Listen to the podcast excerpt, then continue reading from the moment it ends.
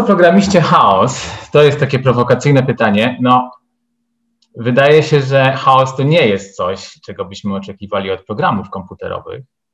Y, programy komputerowe raczej byśmy chcieli, żeby y, robiły to, co od nich, to, czego od nich oczekujemy, żeby były przewidywalne. No i chaosu na pierwszy rzut oka wydaje się, żebyśmy tam za bardzo nie chcieli. Y, no, ale jednak ten chaos mm, odpowiednio ujarzmiony może nam się przydać. Ja zacznę od takiego klasycznego przykładu z rachunku prawdopodobieństwa, który Państwo pewnie widzieliście w różnych kontekstach. Y, wrzucamy n kul do m pojemników w sposób losowy, to znaczy każdą kulę wrzucamy do losowego pojemnika. Wówczas y, łatwo można pokazać, że dla każdej kuli oczekiwana, y, to znaczy średnia liczba kul w pojemniku zawierającym tą kulę, wynosi z grubsza rzecz biorąc n przez m. To znaczy te kule tak się w średnim przypadku równo rozłożą po pojemnikach. E, również nie trudno jest pokazać, że z dużym prawdopodobieństwem maksymalna liczba kul w pojemniku nie będzie bardzo duża. To będzie z grubsza rzecz biorąc log n, nawet log n podzielony przez podwójny logarytm. E, więc jest taka duża jakby koncentracja wokół tej, mm, wokół tej e, wartości oczekiwanej. To, co tutaj powiedziałem, to jest w przypadku, gdy liczba kul jest mniej więcej równa liczbie pojemników, tak? bo w tym wzorze nie ma, nie ma m. E, jest również trochę mniej znany, ale też bardzo ciekawy fakt, zwany siłą podwójnego wyboru, że jak będziemy brać dwa pojemniki, dla każdej kuli losować dwa losowe pojemniki i wrzucać się do tego, w którym jest mniej kul, to wtedy mm, ta maksymalna liczba kul będzie jeszcze mniejsza, to będzie podwójny logarytm. No dobrze, a co to ma wspólnego z tym programowaniem i z tą informatyką? No, można łatwo y, zmapować to na taki przykład, y, gdzie zamiast kul mamy y, jakichś klientów, którzy zgłaszają się do serwerów, tak? Pojemnikami są serwery. No i to, co byśmy chcieli, żeby się działo, to żeby obciążenie serwerów było zrównoważone, żeby nie było tak, że wszyscy klienci zgłosili się do jednego serwera i on jest też nieobciążony. I to wszystko, co powiedzieliśmy wcześniej, stosuje się tutaj w tej sytuacji. Wspaniałym rozwiązaniem jest właśnie wylosowanie dla każdego klienta e, serwera, do którego on się powinien zgłosić. I, i te wszystkie tutaj e, twierdzenia zachodzą w kontekście klientów i serwerów. Dobrze, to się przyda, ale ja chcę mówić o troszeczkę czym innym. Ja chcę mówić faktycznie o programowaniu. W programowaniu mamy jedną z podstawowych rzeczy jest tablica. Tablica to jest po prostu jakiś spójny ciąg komórek pamięci komputera. W tych komórkach możemy coś zapisać, możemy na przykład mieć 365 kolejnych komórek, w których zapisujemy, czy dany dzień w roku jest święty. No to jest całkiem fajna tablica, ale co gdybyśmy chcieli mieć taką tablicę? E, czy zaszczepiony? To jest tablica indeksowana PESEL-ami, i jej wartością jest true, gdy dana osoba jest zaszczepiona powiedzmy przeciwko koronawirusowi. Piszemy jakiś system dla Ministerstwa Zdrowia, proszę Państwa. No, tutaj pewien problem jest taki, że potencjalnych indeksów jest bardzo, bardzo dużo. E, te liczby są 11-cyfrowe, więc to jest 10 do 11, ta tablica by zajmowała 100 gigabajtów. No to potwornie dużo, a tymczasem my potrzebujemy, z grubsza rzecz biorąc, 38 milionów wartości tej tablicy tylko. Więc to jest straszne marnotrawstwo. Czy można użyć mniej pamięci? No i ktoś, kto się interesuje programowaniem, to wie, że tak, że, że, że jest to możliwe. Dokładnie o co chodzi? W ogólniejszej sytuacji y, mamy jakieś takie duże uniwersum liczb od 0 do n minus 1 do dużego n, tak? To duże n, proszę myśleć, że właśnie jest 10 do 11 albo, albo, albo jeszcze większe. Y, I chcemy mieć tablicę indeksowaną takimi liczbami, Natomiast będziemy używać tylko małe n komórek tej y, tablicy. Myślmy o tym, że właśnie małe n jest dużo mniejsze niż y, duże n, powiedzmy jest właśnie tam rzędu 40 milionów. Tak? E, ale to, co chcemy mieć, to chcemy w dalszym ciągu mieć szybki dostęp do komórki tablicy A. Tak? To znaczy, żeby tam w ciągu kilku kroków komputera on nam podał wartość, y, jaka jest w tablicy A pod indeksem i, a równocześnie, żeby cała ta struktura nie zajmowała nie wiadomo ile miejsca, żeby zajmowała z grubsza tyle miejsca, ile tych komórek używamy, czyli na przykład n, może 2n, może 5n, ale na pewno nie duże n, tak? Na pewno nie y, tyle, ile jest, tyle, ile było w tym poprzednim przykładzie. Tak? No tak jak mówiłem, takie rozwiązania istnieją. W języku C++ to się nazywa mapy, w Pythonie to się nazywa słowniki, w różnych innych językach się nazywa inaczej. Ja bym chciał powiedzieć, jak to działa i kiedy nie działa, a kiedy może działać lepiej. I okaże się, że do tego będzie przydatny chaos właśnie, żeby, żeby działało to lepiej niż działa powiedzmy no, domyślnie. No dobrze, to, to, to, to jak to działa? Używamy mm, takiego podejścia, które się nazywa haszowanie. Mianowicie my będziemy y, mieli w pamięci dosyć małą tablicę wielkości m.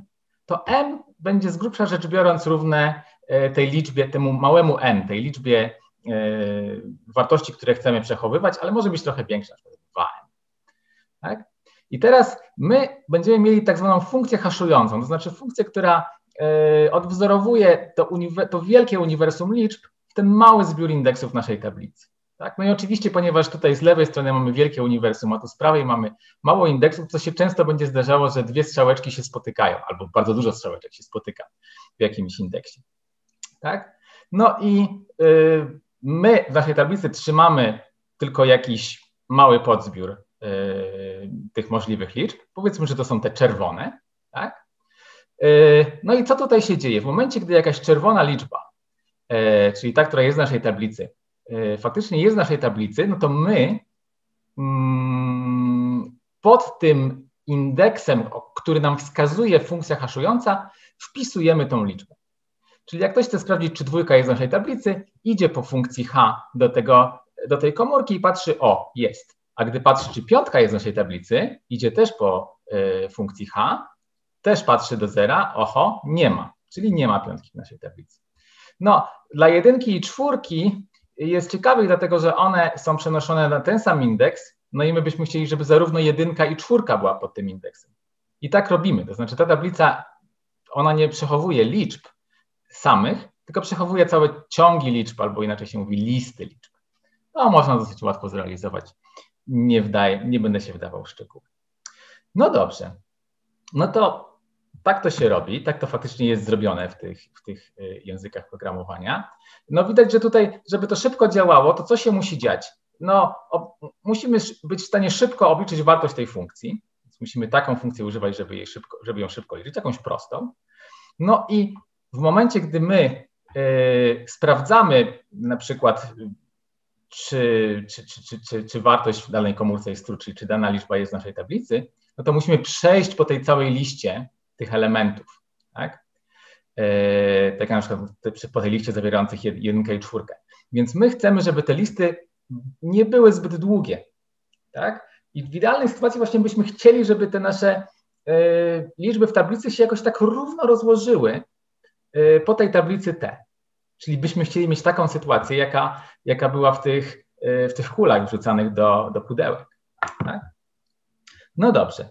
To co robi na przykład C, tak? jeden z popularniejszych języków programowania? Y, tam jest używana taka funkcja x modulo m. Reszta jest dzielenia x przez rozmiar tablicy.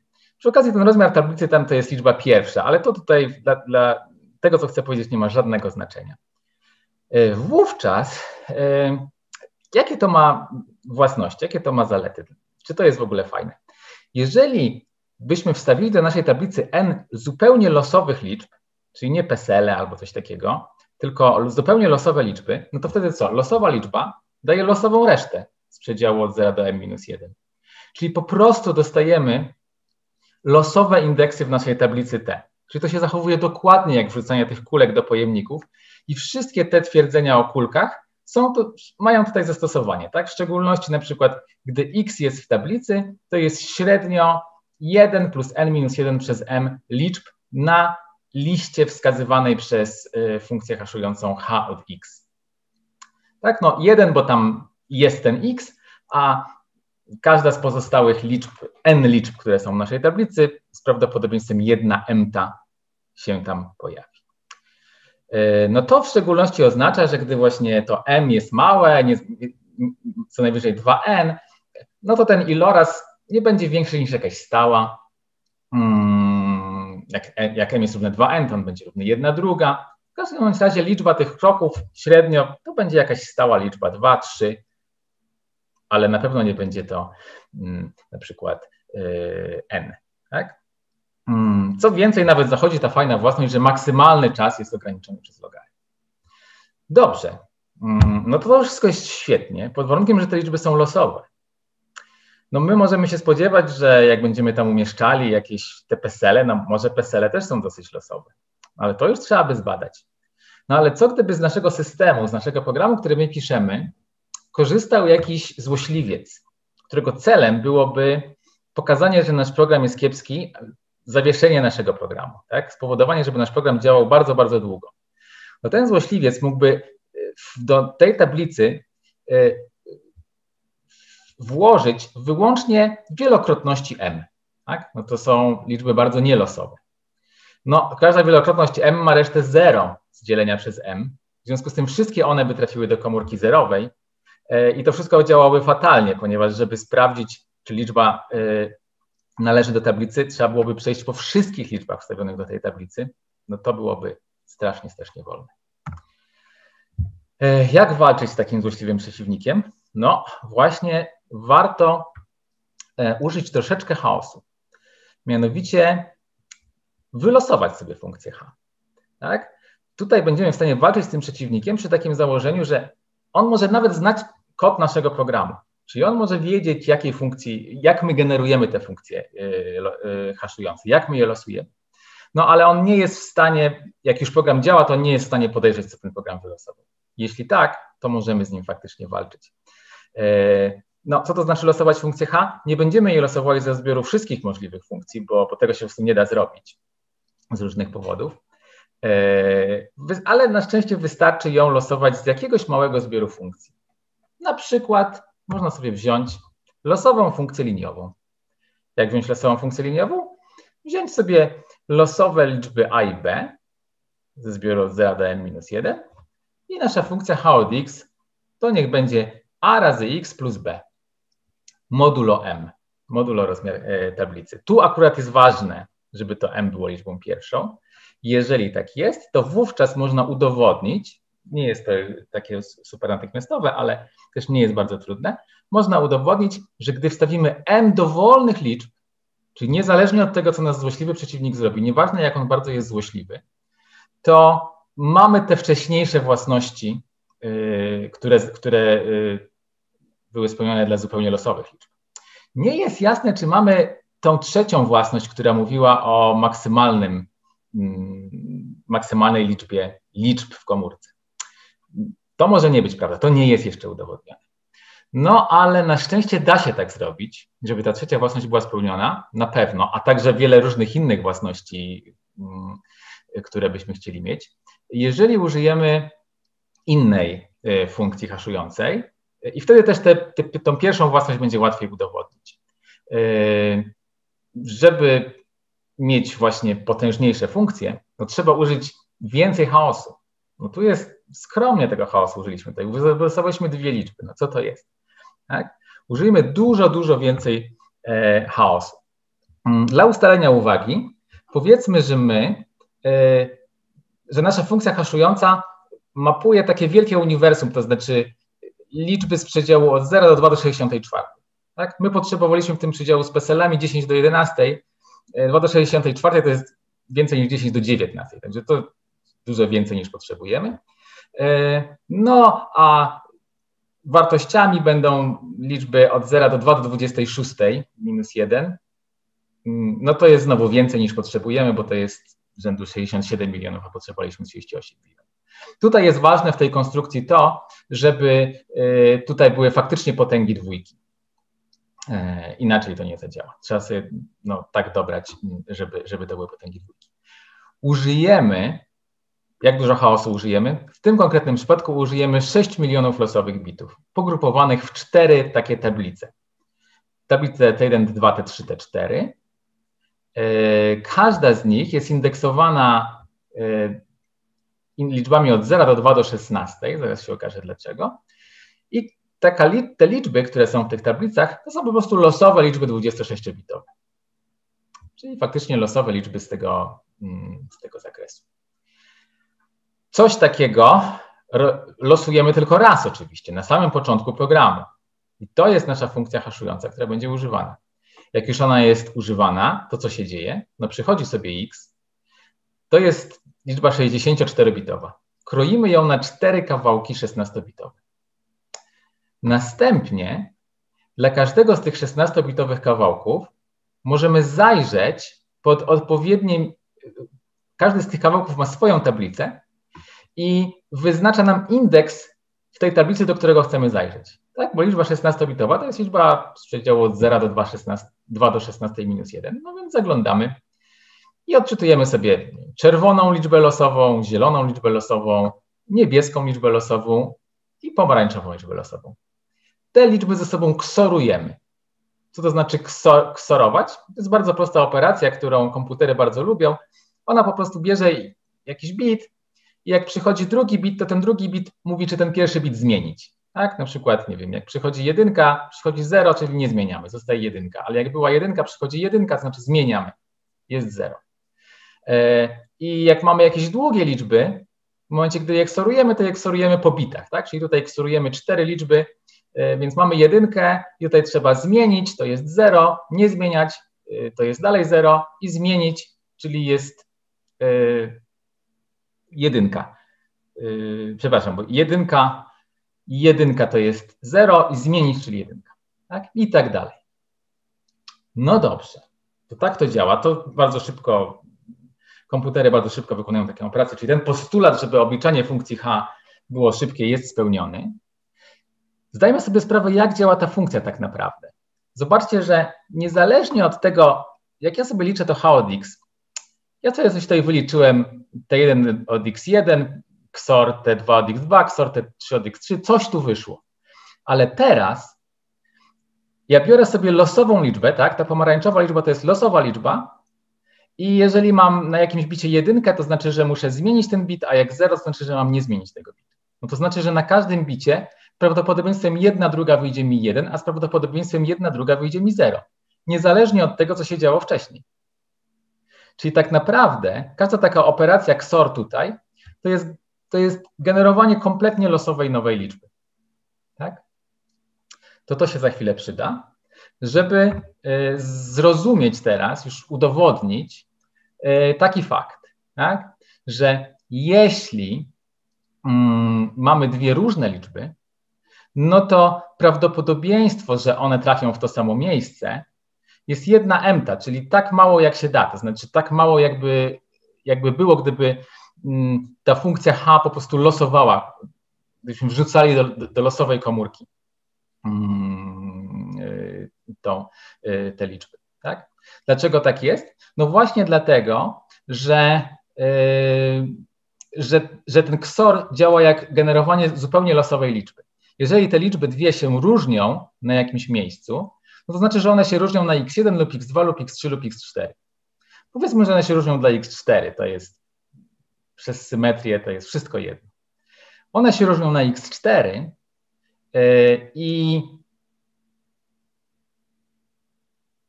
my tak naprawdę, jak liczymy h od x, tak, to na samym końcu to odpowiada, generujemy liczbę, która powstaje po 26 rzutach monetą. Tak? Każdy rzut monetą determinuje jeden bit. I tak samo jest z h od y. Też dostajemy liczbę, która jest efektem 26 rzutów monetą. Ale ponieważ x3 jest równe, różne od x4, tak? bo założyliśmy, że te liczby się właśnie różnią na tej ostatniej części, czyli x3 jest różne od x4, to znaczy, że te ciągi zer i jedynek, które wpływały na te rzuty monetą, to są inne ciągi, rzuty, inne ciągi zer i jedynek. Czyli te rzuty monetą są niezależne od siebie.